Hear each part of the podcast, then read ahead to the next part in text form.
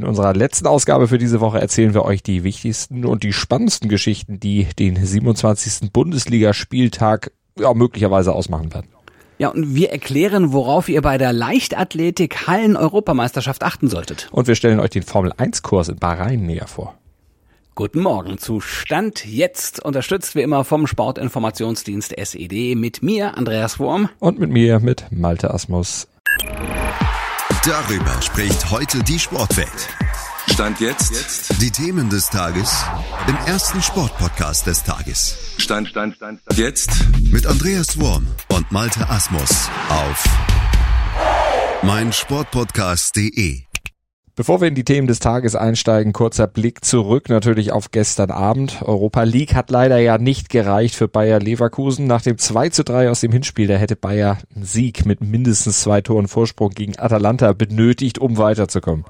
Naja, hätte, hätte Fahrradkette. Es wurde letztlich dann ein 0 zu 1, eine Niederlage durch ein spätes Teer von Jeremy, äh, spätes Tor von Jeremy Boga in der Nachspielzeit auch noch in einem Spiel, das anders hätte ausgehen müssen eigentlich. Klar, Florian Wirtz nicht dabei, Jeremy Frimpong nicht dabei, Patrick Schick fehlten drei wichtige Stützen bei Bayer, aber Bayer hat auch komplett auf Risiko verzichtet, hätte trotzdem zunächst in Führung gehen müssen, hatte die besseren Chancen nach der Pause, also spätestens da hätte es passieren müssen, aber die Chancenverwertung war kläglich. Musa Diaby vergab zwei dicke Chancen, verschoss viel zu überhastet, äh, dann die Bälle hätte zumindest zumindest, also hätte das dann für die Verlängerung gereicht, aber äh, dann fingen sie sich auch noch dann eben gut. Dann haben sie natürlich alles nach vorne geworfen und dann fingen sie sich in dem Konter dann Knockout, ja. Also nix ist mit Viertelfinale. Atalanta ist weiter, genau wie übrigens auch Barca und die Rangers. Wie sieht's aus, Malte, mit Eintracht Frankfurt? Tja, die Frankfurter, die haben eins zu eins gewonnen, muss man wirklich sagen, gegen Betis Sevilla, aber sich da schon wirklich ins Viertelfinale reingezittert. Sie hatten das Geschehen eigentlich kontrolliert, aber sie sind offensiv immer wieder hängen geblieben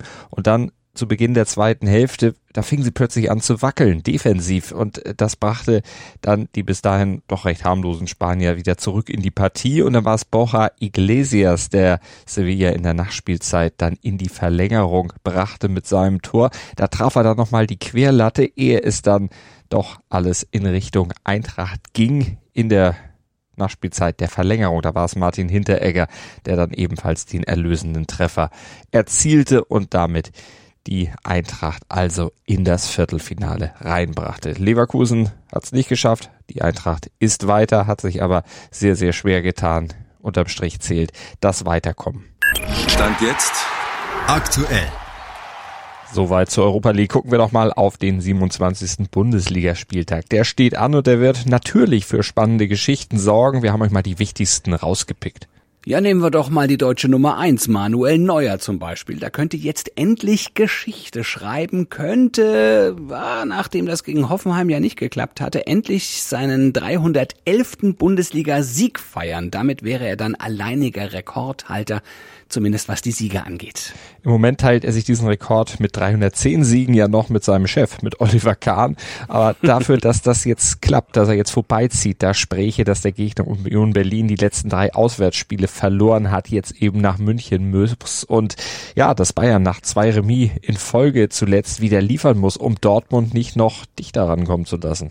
Ja, Dortmund spielt übrigens gegen Köln und das wird wohl wieder ein High-Scoring-Game. In den letzten neun Duellen der beiden in Köln fielen zusammen 39 Tore. Oh, da wird einiges vielleicht geboten werden, aber vermutlich wird keins der Tore per Elfmeter erzielt werden, denn in Spielen mit Kölner Beteiligung gab es in dieser Saison Stand jetzt noch gar keinen einzigen Strafstoß. Hm, eine weitere große Geschichte wäre natürlich das Comeback von Felix Magath bei Hertha BSC gewesen fällt aber leider aus, weil Magath sich mit Corona infiziert hat. In neun Spielen seit der Winterpause holte Hertha gerade mal zwei Punkte. Jetzt muss Magath Assistent Mark McKay Fotheringham aus Throttischen Dundee Firth of Tea dringend mal einen Dreier gegen Hoffenheim holen. Das hast du sehr, sehr schön gesagt. Man könnte aber eigentlich auch sagen, dass äh, nicht Magath Corona hat, sondern Corona Magath hat und damit ist die Pandemie beendet. Also Medizinbälle hält Corona nicht aus. Richtig, äh, Chuck Norris, ne? Ist also so mal ist ganz, ganz klar, ja. Jetzt ist eigentlich diese Geschichte völlig erledigt, ja. Aber wir wünschen natürlich Felix Magath erstmal gute Besserung von dieser Stelle. Aber hoffentlich können die Hertaner, also seine Spieler, nach dem harten Training der letzten Tage überhaupt noch gerade auslaufen. Die ersten Krämpfe, die waren ja im Training bei den Hertanern ja schon deutlich zu sehen gewesen. Also, das ist aber auch lächerlich, ne? Also das ist ja gut, aber gut. Naja, also, aber da sieht man mal, was da vielleicht in der Vergangenheit jetzt auch verpasst wurde, wenn dann einmal Magath kommt und schon sind die Jungs platt wie eine Flunder. Noch länger als Hertha wartet Gladbach auf einen Sieg in Bochum. Ja, der letzte liegt schon 27 Jahre zurück. 25. März 1995. Da gewann Gladbach mal mit 2 zu 0 und die Älteren unter uns werden sich an die Torschützen noch erinnern. Also vielleicht nicht in diesem Spiel, aber an die Namen. Die werden sicherlich dann jemanden zum Klingeln bringen. Thomas Kastenmeier, der hat auch mal bei Bayern ganz kurz gespielt. Und Heiko Herrlich, der wurde von Oli Kahn mal durchgeschüttelt. Allerdings, ja. Aber Gladbach ist ja wieder etwas im Aufwind und Bochum hilft ja aktuell den Gegnern gerne ein bisschen auf die Sprünge. Der VfL schoss in den letzten vier Bundesliga-Partien äh, drei Eigentore. Ja, mal gucken, was es an diesem Spieltag dann gibt am 27. Und mehr über den erfahrt ihr natürlich beim Bully Special mit Julius Eid und seinen ExpertInnen im Podcatcher eurer Wahl und natürlich hier auf meinsportpodcast.de. Top und Flop.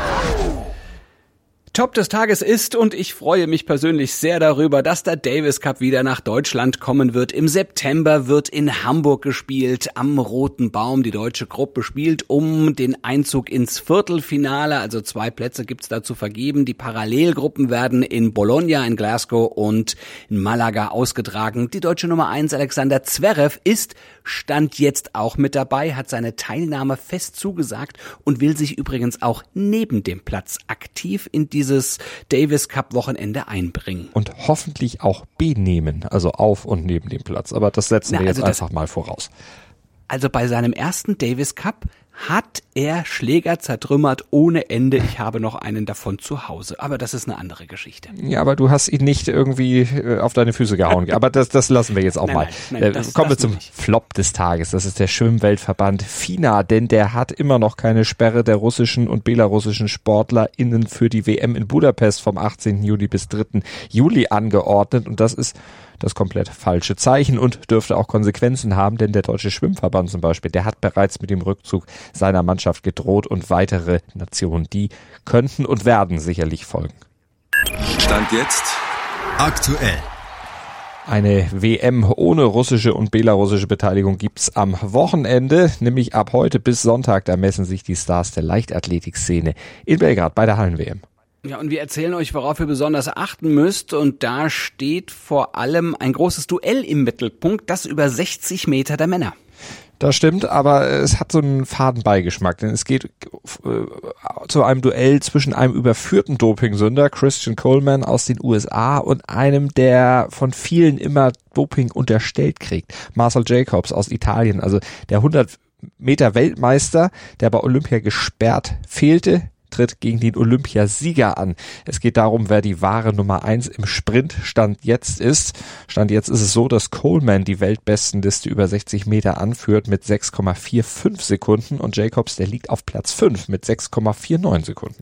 Ja, und dann müssen wir auf einen echten Überflieger achten. Wir haben ihn hier bei Stand jetzt schon häufiger angesprochen. Armand Duplantis, Stabhochspringer, jung, dynamisch, smart, mega erfolgreich, hat gerade erst seinen eigenen Weltrekord auf 6,19 Meter hochgeschraubt und angekündigt, nachlegen zu wollen. Ja, nichts nachlegen werden vermutlich die deutschen Stars. Die besten sind nämlich gar nicht am Start in Belgrad. Malaika Mihambo, Niklas Kaul, die verzichten, die wollen sich lieber auf die Sommerhighlights, also auf die WM draußen und die EM draußen vorbereiten.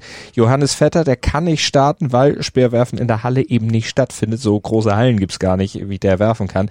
Daher ist auch nur ein Rumpfaufgebot des DLV mit dabei in Belgrad und angeführt wird das von Sprinterin Gina Lückenkämper. Insgesamt 18 Athletinnen und Athleten dabei. Ja, es ist fraglich, ob jemand aus diesem Kader sportliche Heldentaten vollbringen wird, aber die Heroes dieser Wettkämpfe sind die Teilnehmenden aus der Ukraine. Trotz des Krieges in der Heimat sind sechs Ukrainerinnen mit dabei. Bekannteste Starterin ist eine Hochspringerin namens Jaroslava Mahucic. Genau, die hatte in Tokio so, Bronze ja, genau. gewonnen genau. und die Olympiasiegerin von Tokio, die ist nicht mit dabei. Das ist die Russin Maria Lasitskine. Die ist wie die Teams aus Russland und Belarus eben von allen internationalen Veranstaltungen in der Leichtathletik ausgeschlossen. Bis auf weiteres. Wir hoffen natürlich, dass sich die Lage da möglichst bald dann klärt zwischen der Ukraine und Russland. Aber erstmal bleibt die Sperre bestehen, denn so sagt Weltleichtathletikchef Sebastian Coe, jeder tut jetzt, was er kann, um Schulter an Schulter zu stehen mit der Ukraine und das muss der Sport auch tun. Richtig so. Heute in der Sportgeschichte. Eine ultrakurze Pressemitteilung versetzte am 18. März 1995 die Sportwelt in Aufruhr. I'm back stand in einem Fax, das heute vor 27 Jahren in die Redaktionen dieser Welt geschickt wurde.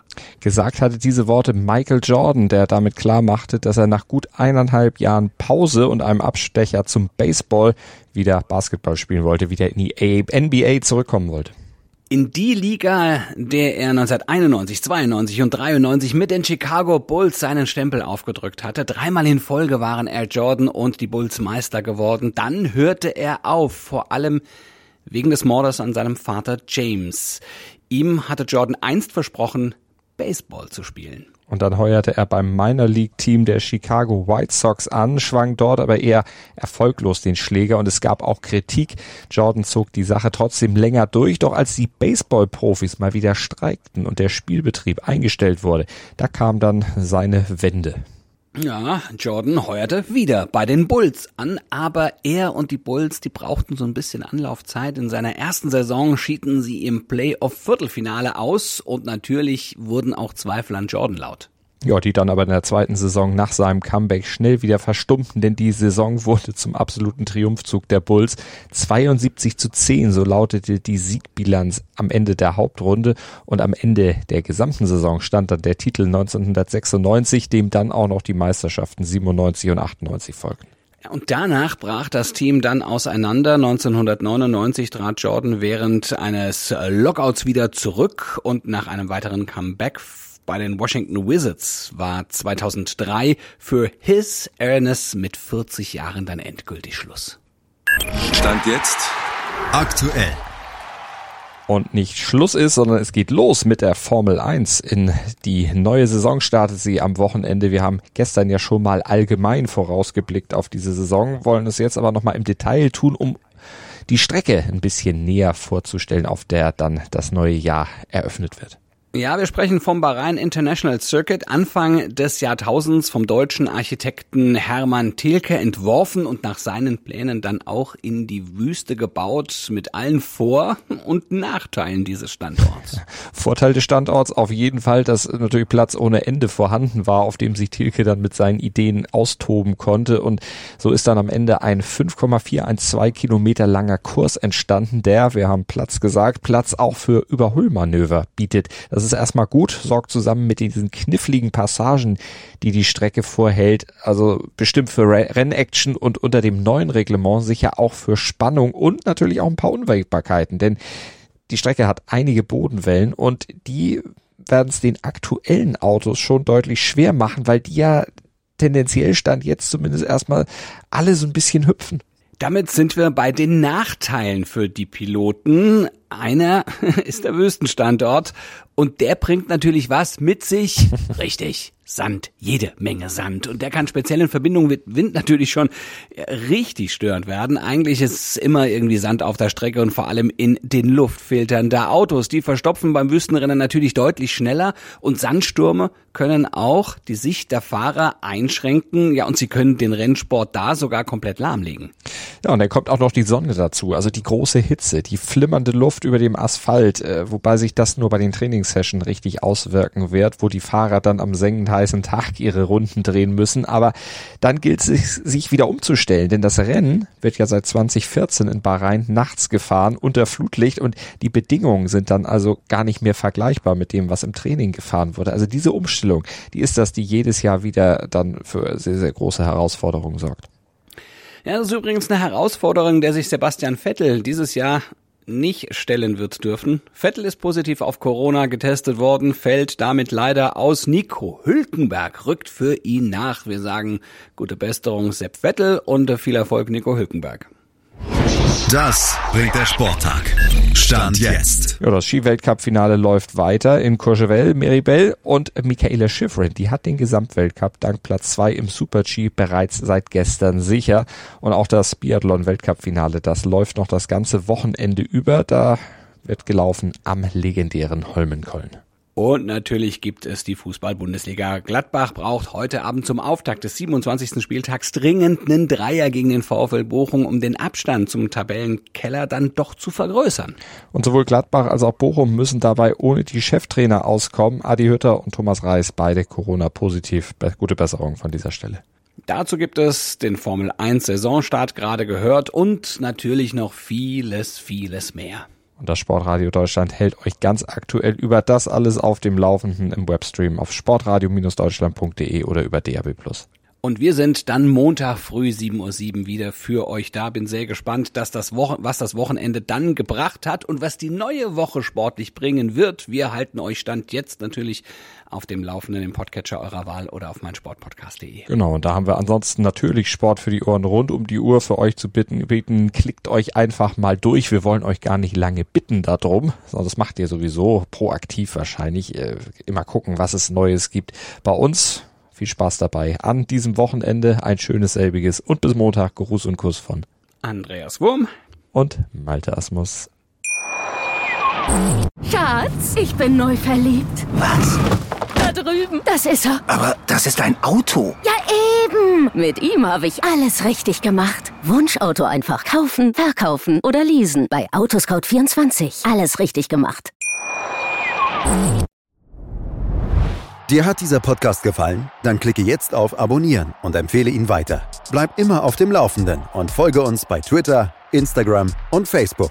Mehr Podcasts aus der weiten Welt des Sports findest du auf meinsportpodcast.de. Schatz, ich bin neu verliebt. Was? Drüben. Das ist er. Aber das ist ein Auto. Ja, eben. Mit ihm habe ich alles richtig gemacht. Wunschauto einfach kaufen, verkaufen oder leasen. Bei Autoscout24. Alles richtig gemacht.